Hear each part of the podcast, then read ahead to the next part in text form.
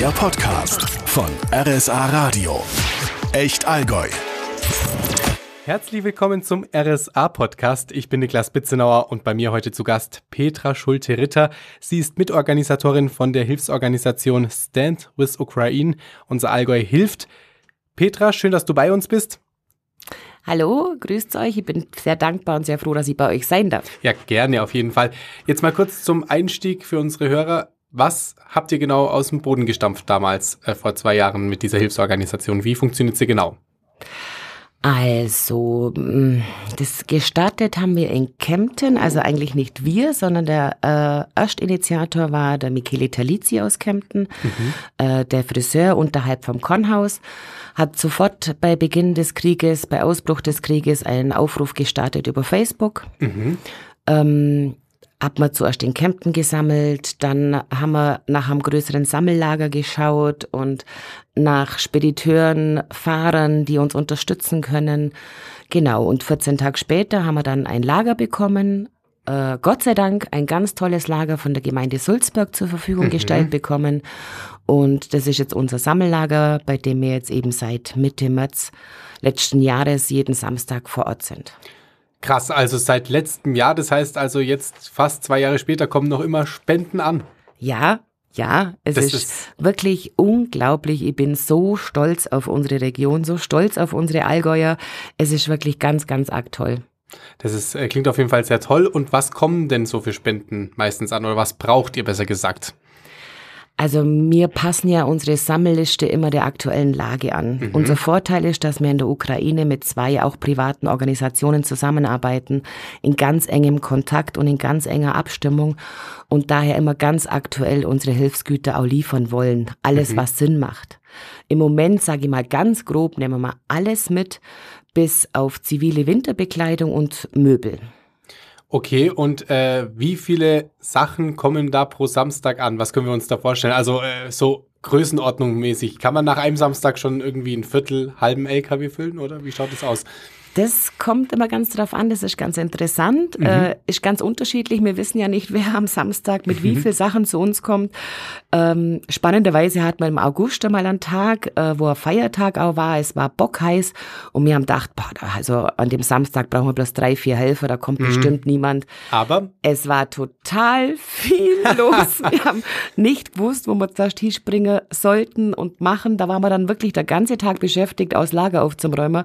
Mhm. Also man kann das das jetzt sage, das ist ganz, ganz unterschiedlich. Und äh, du bist ja auch mit in die Ukraine gefahren, auch nach dem ersten Mal, denke ich mal, oder?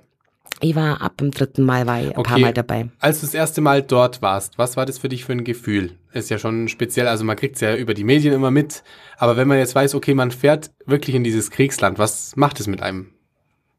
Was macht es mit einem? Also ich empfinde es einfach nur als Dankbarkeit. Also ich habe tatsächlich okay. noch zu keinem Zeitpunkt ein Angstgefühl gehabt in der Ukraine. Okay. Weil einfach die, wie soll ich denn das erklären? Der Sinn des Ganzen, das, was wir da machen, gibt einem so ein gutes Gefühl. Mhm. Ähm, ja, dass man einfach gar kein Angstgefühl in dem Sinn aufbaut. Ich weiß, das hört sich sehr leichtsinnig an, aber ich sag's jetzt einfach mal so, wie es mir ging. Mhm. Mein Mann ging's ja ganz anders nach dem ersten Mal, als der gefahren ist. Ähm, als der zurückgekommen ist, das war allerdings gleich Anfang März. Also da muss ich sagen, so habe ich meinen Mann noch nie erlebt und wir sind jetzt seit 30 Jahren verheiratet und kennen uns seit 40 Jahren. Ähm, so habe ich ihn tatsächlich noch nie erlebt. Der hat drei, vier Tage gebraucht, um sich überhaupt wieder zu fassen.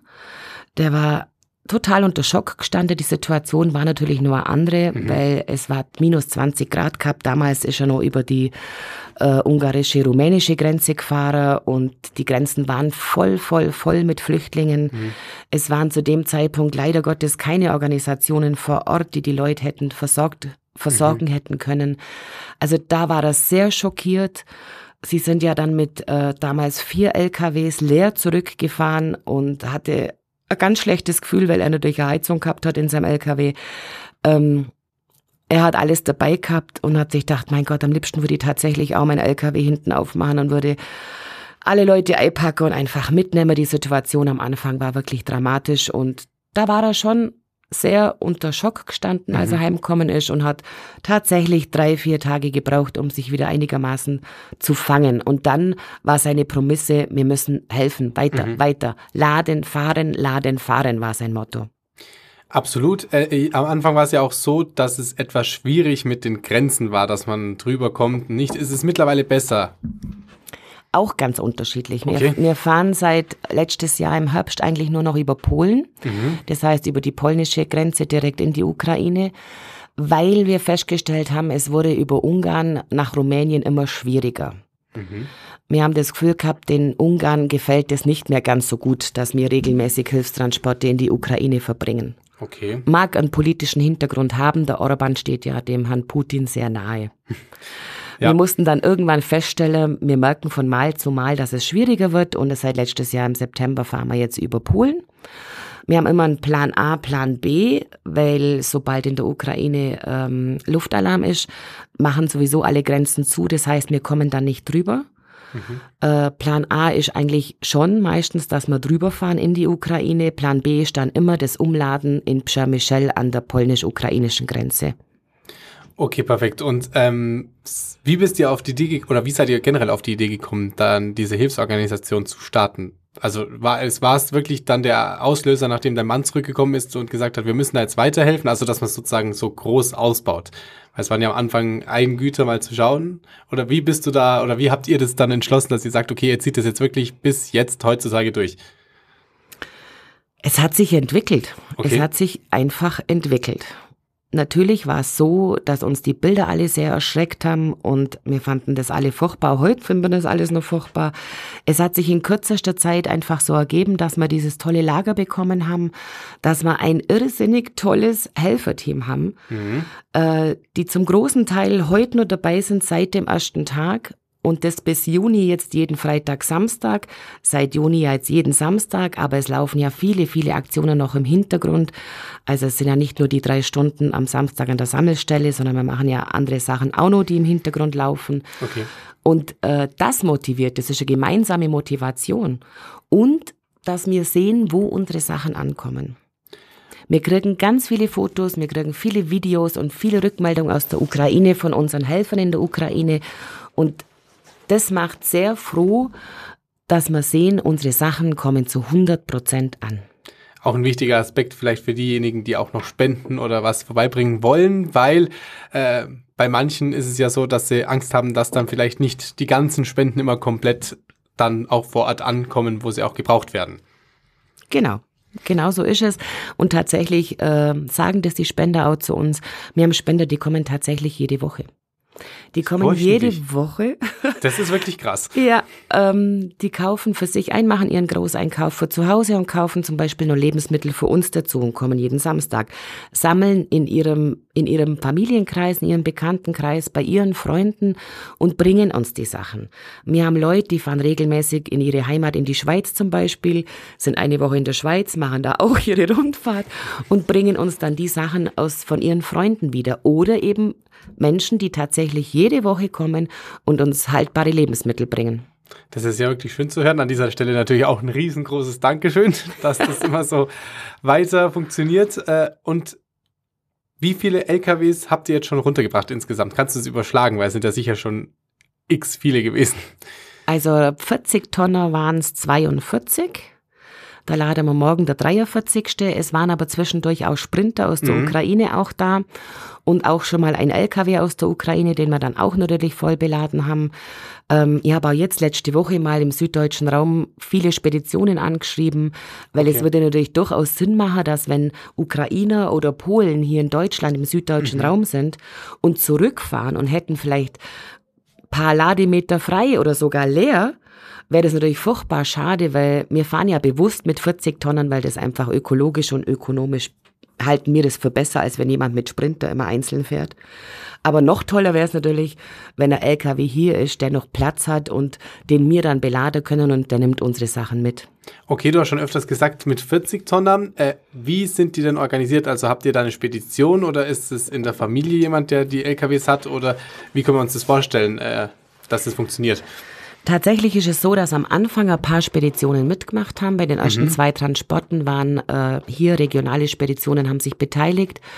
Ähm, dann haben wir den großen Vorteil, dass mein Mann fünf eigene LKWs hat, die eigentlich für was anderes ausgelegt sind, aber er hat dann Logisch. extra Container bauen lassen, so dass wir eben auch Paletten entsprechend laden können. Und jetzt die letzten 40 Transporte, 39 Transporte hat mein Mann mit seinen LKWs gemacht und muss ich auch die Mitarbeiter von meinem Mann sehr loben. Also es ist auch jeder Mitarbeiter schon gefahren und sind immer wieder bereit, auch in ihrer Freizeit mitzufahren, solche Hilfstransporte zum Leisten. Es ist ja auch wirklich eine riesige und tolle Sache, die ihr da macht. Gibt es da denn wenigstens irgendwie die Möglichkeit, dass es Unterstützungen von, keine Ahnung, vom Staat oder so gibt, dass man sozusagen die privaten Firmen dann auch unterstützt, wenn man so eine Aktion startet? Nein, also tatsächlich ist es leider so, dass man da äh, vom Staat oder vom Bund, es gibt da keinerlei Unterstützung für uns. Wir sind ja aus dem Boden gestampft. Ich sage immer, rein rechtlich sind wir nichts. Wir sind ja auch kein EV. Mhm. Ähm, ja, von daher kriegen wir von staatlicher Seite her aus keine Unterstützung, aber wir haben tatsächlich einige Firmen, die uns unterstützen in verschiedenen Formen. Mhm. Ja, und da sind wir auch sehr froh und dankbar drüber. Ich habe auch bei den Speditionen jetzt überall nachgefragt, ob uns jemand vielleicht zum Thema Paletten mhm. oder Stretchfolie oder so Verbrauchsmaterial wie Kleberollen unterstützen kann, weil das müssen wir ja quasi alles dazu kaufen.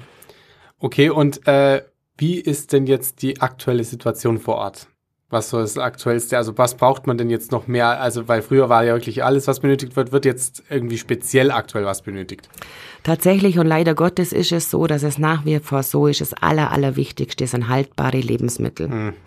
Haltbare Lebensmittel, Milch, Babypulver, ähm, Zucker, Reis, halt alles, was haltbar ist, mhm. Suppentüten und so weiter. Ähm, das ist momentan tatsächlich nebst Verbandsmaterial, Medikamenten, medizinische Ausstattung, äh, ganz lieb, wir dürfen jetzt in circa 14 Tagen wieder Pflegebetten in einem Seniorenheim abholen, die dann nicht mehr gebraucht werden. Das nehmen wir auch alles mit. Tatsächlich sind die medizinischen Sachen und die Lebensmittel die wichtig, allerwichtigsten Sachen. Und da kommen wir auch schon zum Knackpunkt. Äh, wie kann man jetzt euch sozusagen am besten unterstützen? Du hast ja gesagt, jeden Samstag ist die Sammelstelle geöffnet. Äh, von wie viel Uhr und kann man euch auch irgendwie kontaktieren, wenn man Fragen hat? Ja, selbstverständlich.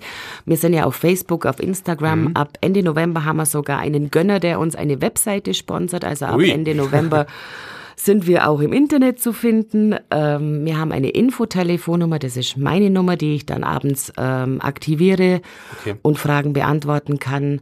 Genau. Und wir sind jeden Samstag da, jeden Samstag, egal ob Feiertag oder nicht. Nur über Weihnachten, die zwei Wochen machen wir dann zu, weil da sind wir dann ja eh in der Ukraine auch. Wir fahren am 23. Jahr wieder. Ansonsten sind wir jeden Samstag von 9 bis 12 Uhr in Sulzburg-Ried 8. Sehr schön, dann haben wir das auch mit. Dann kann jeder vorbeikommen natürlich, der noch nicht gespendet hat oder schon gespendet hat und nochmal spenden will, haben wir ja vorhin gehört.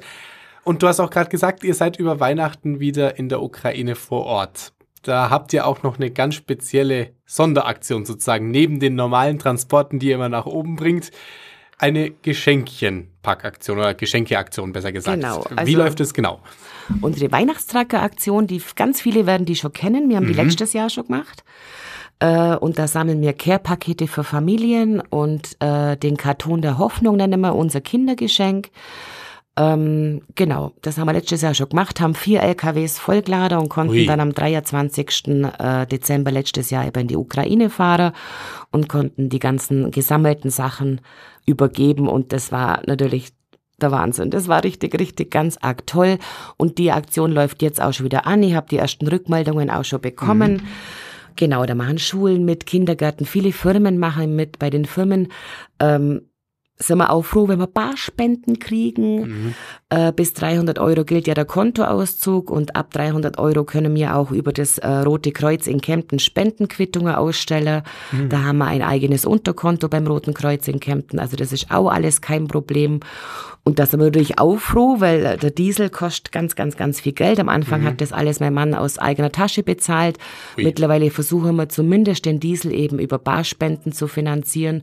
Und wenn wir Barspenden zusätzlich bekommen, dann kaufen wir dringend benötigte Lebensmittel und teilweise Medikamente und Verbandsmaterial dann extra noch dazu, das ganz dringend benötigt wird. Mhm. Und äh, was sind jetzt so die Hauptgeschenke, die dabei waren? Oder was kann man am besten verschenken? Ist es egal? Also dasselbe, was man jetzt auch hier, keine Ahnung, Neffen oder was weiß ich, oder Verwandten schenkt? Oder gibt es irgendwie was, was am besten irgendwie sich eignet, auch zum Transportieren? Auch da dafür haben wir eigene Listen. Mhm. Es gibt eine Care-Paketliste, auf der alles aufgeführt ist, was man so roundabout für 14 Tage für eine circa vierköpfige Familie braucht. Und äh, dieses äh, Hoffnung im Kartongeschenk, da haben wir vier verschiedene Alterskategorien, da gibt's eben auch eigene Listen, wo so Denkanstöße drauf sind, sage ich jetzt mal, wir möchten ja niemand zwingen, dass er das und das und das kauft. Ja, klar. Aber wo so ein bisschen so ein Anhaltspunkte eben drauf sind, was sollte in so einem Karton sein und dann sollte man halt außen dann draufschreiben, für welches Alter. Also wir haben vier verschiedene Alters Alterskategorien. Mhm ähm, dass es natürlich auch Sinn macht dass das Kind drüben in der Ukraine, dass jetzt ein zehnjähriges Kind auch ein Geschenk für einen Zehnjährigen kriegt und, und, der, und der Kinderrassel oder so. Also auch da haben wir ganz tolle Listen, an die man sich halten kann. Also das ist ganz unkompliziert.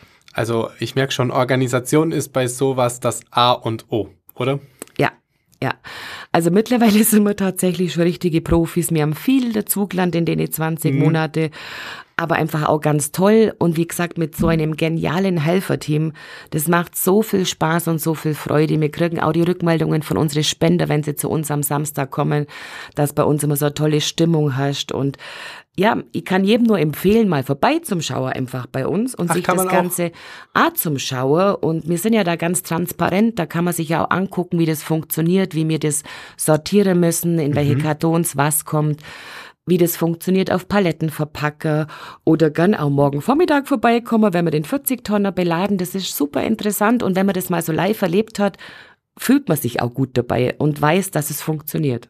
Absolut. Und kann man denn dann auch vor Ort äh, irgendwie Bilder von Übergaben sehen? Vielleicht, wenn manche sich denken, okay, ich würde gerne mal sehen, ob das dann wirklich auch ankommt.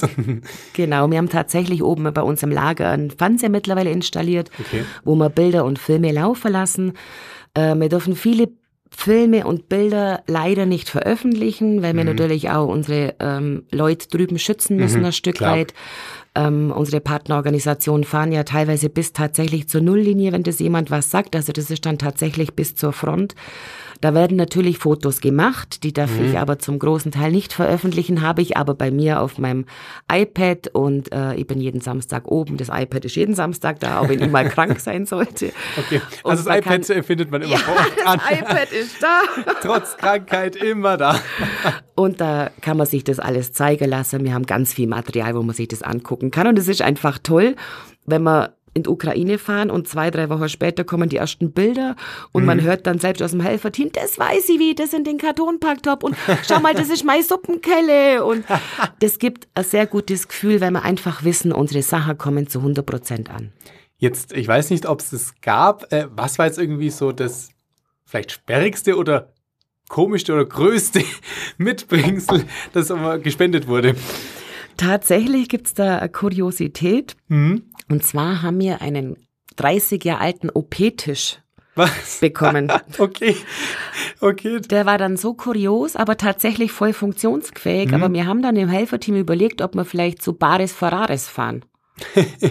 und den vielleicht verkaufen und einen neuen OP-Tisch kaufen. Aber tatsächlich haben wir den mitgenommen und auch der kam in Kiew in einem Krankenhaus an und ist in der Benutzung. Das ist sehr schön, aber ja. wie habt ihr geschaut, als dieser OP-Tisch ankam? Irgendwie schon erstmal entgeistert, oder? Entgeistert dann eher deswegen, weil wir überlegen müssen, wie verpacken wir dieses Teil? Hm, ich wollte gerade sagen. Wie bringen wir das jetzt auf eine Palette und können das so verpacken, dass wir das in diesen 40 Tonnen einbringen? Und so zupacken, dass das Ding nicht umfällt, weil das war auch richtig, richtig schwer. Aber wir nehmen ja auch Schwedenöfen mit. Also mhm. ich sage ja, mittlerweile, mittlerweile sind wir richtig die Packprofis und ähm, bei uns wird ja auch jeder Millimeter ausgenutzt. Also Umfaller kann bei uns im LKW gar nichts mehr, weil es wird wirklich gnadenlos. Jeder Millimeter wird ausgenutzt. Klar, die Strecke ist ja auch lang, da muss man schauen, dass man dann möglichst viel in einem Wusch mit rüberbringt. Äh, Nochmal kurz zu den Grenzkontrollen. Äh, die gibt's ja auch noch weiterhin, die Grenzkontrollen. Ist es schwierig jetzt für euch, wenn ihr über die Grenze fährt? Äh, gibt's da irgendwie Probleme oder hat es von Anfang an reibungslos geklappt? Nee, Grenzverkehr ist immer problematisch. Wer den, des älteren Jahrgangs ist und mhm. noch die Zeiten kennt, wo es in Europa noch Grenzen gab, ähm, es ist sehr schwer. Wir stehen im Schnitt äh, an der polnischen Grenze rüberwärts, bis wir in der Ukraine sind, zwischen acht und zwölf Stunden. Jeps, Mai. Das ist wirklich viel. Und raus, erstaunlicherweise auch, obwohl wir dann ja leer sind, äh, brauchen wir raus auch mal vier bis sechs Stunden, weil man tatsächlich auch den leeren LKW in äh, der Ukraine kontrolliert und in Polen wird der noch zweimal kontrolliert und dann muss man noch durch eine Röntgenhalle durch. Also die, da kann ich nur sagen, die europäischen Außengrenzen sind sehr gut geschützt. Okay, also äh, sagen wir mal so, für euch natürlich etwas schwierig, aber für die Bevölkerung auch ein gutes Zeichen. Also es kommt nichts rüber. Nein, tatsächlich nicht. Nein, der Grenzverkehr ist einfach schwierig, aber mhm. ich sage jetzt mal, ähm, Menschen ab 40 kennen ja in Europa nur Grenzen. Wenn man früher nach Italien gefahren ist, war das oft auch nicht einfach. Und das ist tatsächlich nicht einfach. Wir mhm. werden schon kontrolliert. Das ist einfach so, aber die Zeit planen wir ja auch schon ein. Mhm, okay, und du hast jetzt auch gesagt, letztes Jahr wart ihr auch über Weihnachten in der Ukraine. Dieses Jahr wird dann sozusagen euer zweitjähriges Weihnachten in der Ukraine gefeiert. Was hat es für dich für ein Gefühl mitgebracht, sozusagen in der Ukraine dann Weihnachten zu verbringen? Wie war das für dich? Das war erstaunlicherweise ganz arg toll, weil wir sind bei ganz schrecklichem Wetter angekommen und unsere ukrainischen Helfer kamen uns eben da von Kiew aus nach Lviv entgegen. Mhm. Und wir haben dann abends, das war um 8 Uhr, ein Heiligabend waren wir, glaube drüben, sowas um den Dreh rum. Und äh, hatten ja vier LKWs dabei, in denen die LKWs sind ja für den Fernverkehr ausgerüstet. Das heißt, die Kühlschränke vorne in der Fahrerkabine waren bei allen voll.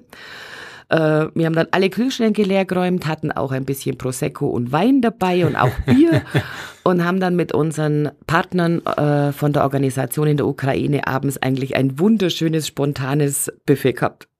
War das dann auch irgendwie mit ukrainischen Spezialitäten? Ja, die haben auch ein bisschen was mitgebracht und ja, das war ganz, ganz arg nett. Okay, sehr gut. Äh, Gibt es irgendwie was, wo du da Leckeres dir in Erinnerung geblieben ist, wo du sagst, das war super toll, das muss man unbedingt mal probiert haben? Das ist schwierig. Also Borsch ist ja sehr lecker. Wir haben am 17. Dezember in Sulzburg auf dem Adventsmarkt haben wir einen Ukraine-Infostand. Okay. Und da kommt der ukrainische Verein in Kempten, den es mhm. ja seit drei Monaten gibt. Äh, kommen die Mädels unter der Leitung von der Lena Knietz. Mhm. Und die haben letztes Jahr schon ganz tolle Sachen backen. Die backen auch dieses Jahr wieder und die haben sich vorgenommen, für den 17. eine ganz große Kanone Borsch zu machen. Also vorbeikommen lohnt Vorbeikommen sich. am 17. Dezember nach Sulzburg zum Adventsmarkt. Der geht ab 11 Uhr mittags ungefähr los. Ähm, da haben wir diesen Infostand auch, kann man ganz tolle Leckereien auch kaufen. Die Mädels basteln auch immer was und machen viele Sachen selber, wird an dem Stand verkauft. Und auch da steht unser Weihnachtstruck und nimmt eben die Care-Pakete und äh, das Geschenk der Hoffnung auf.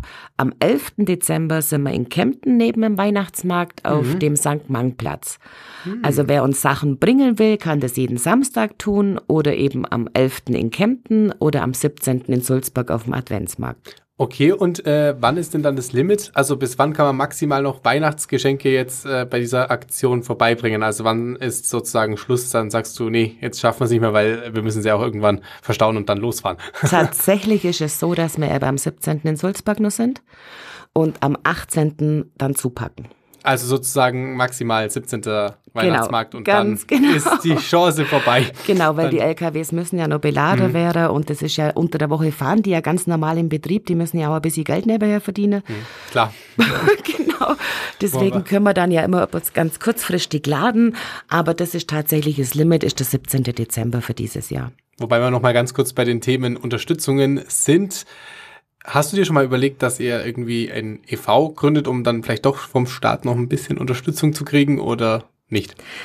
Also tatsächlich ging es ja uns so, dass wir das angefangen haben und ja niemals gedacht haben, dass wir da 20 Monate jeden Samstag das nur machen und dass wir so viel Spenden kriegen, dass wir auch immer regelmäßig alle drei, vier Wochen fahren mhm. können. Was habt ihr Mit denn zuerst gedacht, wie lange dauert's? Also äh, als ihr die Aktion gestartet habt, was hast du dir gedacht, wie lange können wir die fortführen? Ich habe mir gedacht, zwei, drei Monate und dann bringt uns ja keiner mehr was. Mhm. dann sind ja alle überschüssigen Sachen aus den Haushalten weg. also tatsächlich ist man da ja Gott sei Dank so naiv und denkt sich, ja, das geht ja jetzt so lang, zwei, drei Monate. Aber das Allgäu und die Allgäuer sind so toll, dass es nach wie vor noch so toll funktioniert und wir so toll unterstützt werden. Mhm. Und die Leute uns immer und immer noch ganz wunderbare Sachen bringen. Und das motiviert uns ja auch. Aber ein EV zum Gründer, wo im Schnitt wahrscheinlich sechs bis acht Monate dauert, da mhm. haben wir von Anfang an gesagt, nee, das brauchen wir ja gar nicht. Das, bis wir den EV gegründet haben, ist, die, ist das ja alles erledigt. Aber jetzt? Aber auch jetzt, sage ich mal nicht, ich habe da immer so ein bisschen das Bauchgefühl, wenn ich jetzt anfange, ein EV zum Gründen, mhm. dann hört das Ganze nie auf. Und man soll ja Sachen nicht so herschwätzen. Ich denke mir immer, nein, irgendwann hört das auf. Und so wie wir es jetzt machen, funktioniert es ja richtig, richtig toll und das unbürokratisch. Und das ist uns so wichtig. Mhm. Es funktioniert von Hand zu Hand eins zu eins zu 100 Prozent. Ähm, nein, wir werden keinen e.V. gründen. Aber wie gesagt, es gibt in Kempten ja diesen ukrainischen e.V., mhm. mit denen Mädels mir ganz viel zusammenarbeiten. Da kommen auch jeden Samstag ukrainische Helfer zu uns ins Lager, die mithelfen. Also quasi gehören wir ja zu denen dazu, zu der Lena Knietz mit ihrem ukrainischen Verein in Kempten dann ist das Wichtigste, dass einfach alles gut funktioniert. Äh, wenn jetzt jemand sagt, er würde euch neben Spenden, aber auch irgendwie gerne anderweitig unterstützen, keine Ahnung, in der Sammel, äh, an der Sammelstelle, dass er sagt, okay, ich stelle mich auch mit euch hin oder keine Ahnung, auch als Fahrer, kann man sich irgendwie beteiligen oder äh, braucht es das aktuell nicht? Also im Helferteam sind mhm. wir immer ganz froh, wenn sich jemand zwischendurch mal meldet und auch mal sagt, das heißt ja auch nicht, dass man jeden Samstag kommen muss. Mhm. Aber je größer, also unser insgesamtes Helferteam sind so 25 Leute und wir brauchen jeden Samstag so zwischen 8 und 10. Das heißt ja auch nicht, dass man eben jeden Samstag da sein muss, sondern alle vier Wochen oder ja, einfach mal vorbeikommen. Wir nehmen die Leute gerne bei unserer Helferliste mit auf. Wir sind froh, wenn sich Leute bereit erklären, zum Beispiel, die vielleicht auch ein größeres Auto oder einen mhm. Sprinter mhm. haben, die vielleicht uns auch mal Sachen abholen von älteren Herrschaften, die kein Auto haben. Das ist eine tolle Idee. Also um Unterstützung kann man gern immer bei uns anrufen, da sind wir froh und dankbar dafür. Ja, dann würde ich sagen, weiterhin viel Erfolg und natürlich nochmal ein Aufruf auch an die Allgäuer. Bringt noch viele schöne Sachen vorbei, dass wir die Ukraine noch weiterhin gut unterstützen können und natürlich auch schöne Geschenke für die Kiddies, würde ich sagen, dass wir auf jeden Fall was dabei haben. Danke dir, Petra, für den Besuch. Ich bedanke mich. Ich bedanke mich. Ich möchte mich an der Stelle auch bei den Allgäuern einfach bedanken. Wir kriegen mittlerweile schon aus dem gesamten Bundesgebiet tatsächlich auch Spenden. Oh, okay. Ja, ja, ja, durch Facebook und Instagram, die sozialen Medien verbreitet sich das ja. Aber ich sage jetzt mal, 90 Prozent kommt aus dem Allgäu und ich bin so stolz auf unsere Region. Vielen, vielen Dank da draußen an alle, die uns unterstützen. Das ist auf jeden Fall ein schönes Schluss Schlusswort. Dir noch weiterhin viel Erfolg und dann bis zum nächsten Mal, würde ich sagen. Danke dir, Niklas. Gerne. Der Podcast von RSA Radio. Echt Allgäu.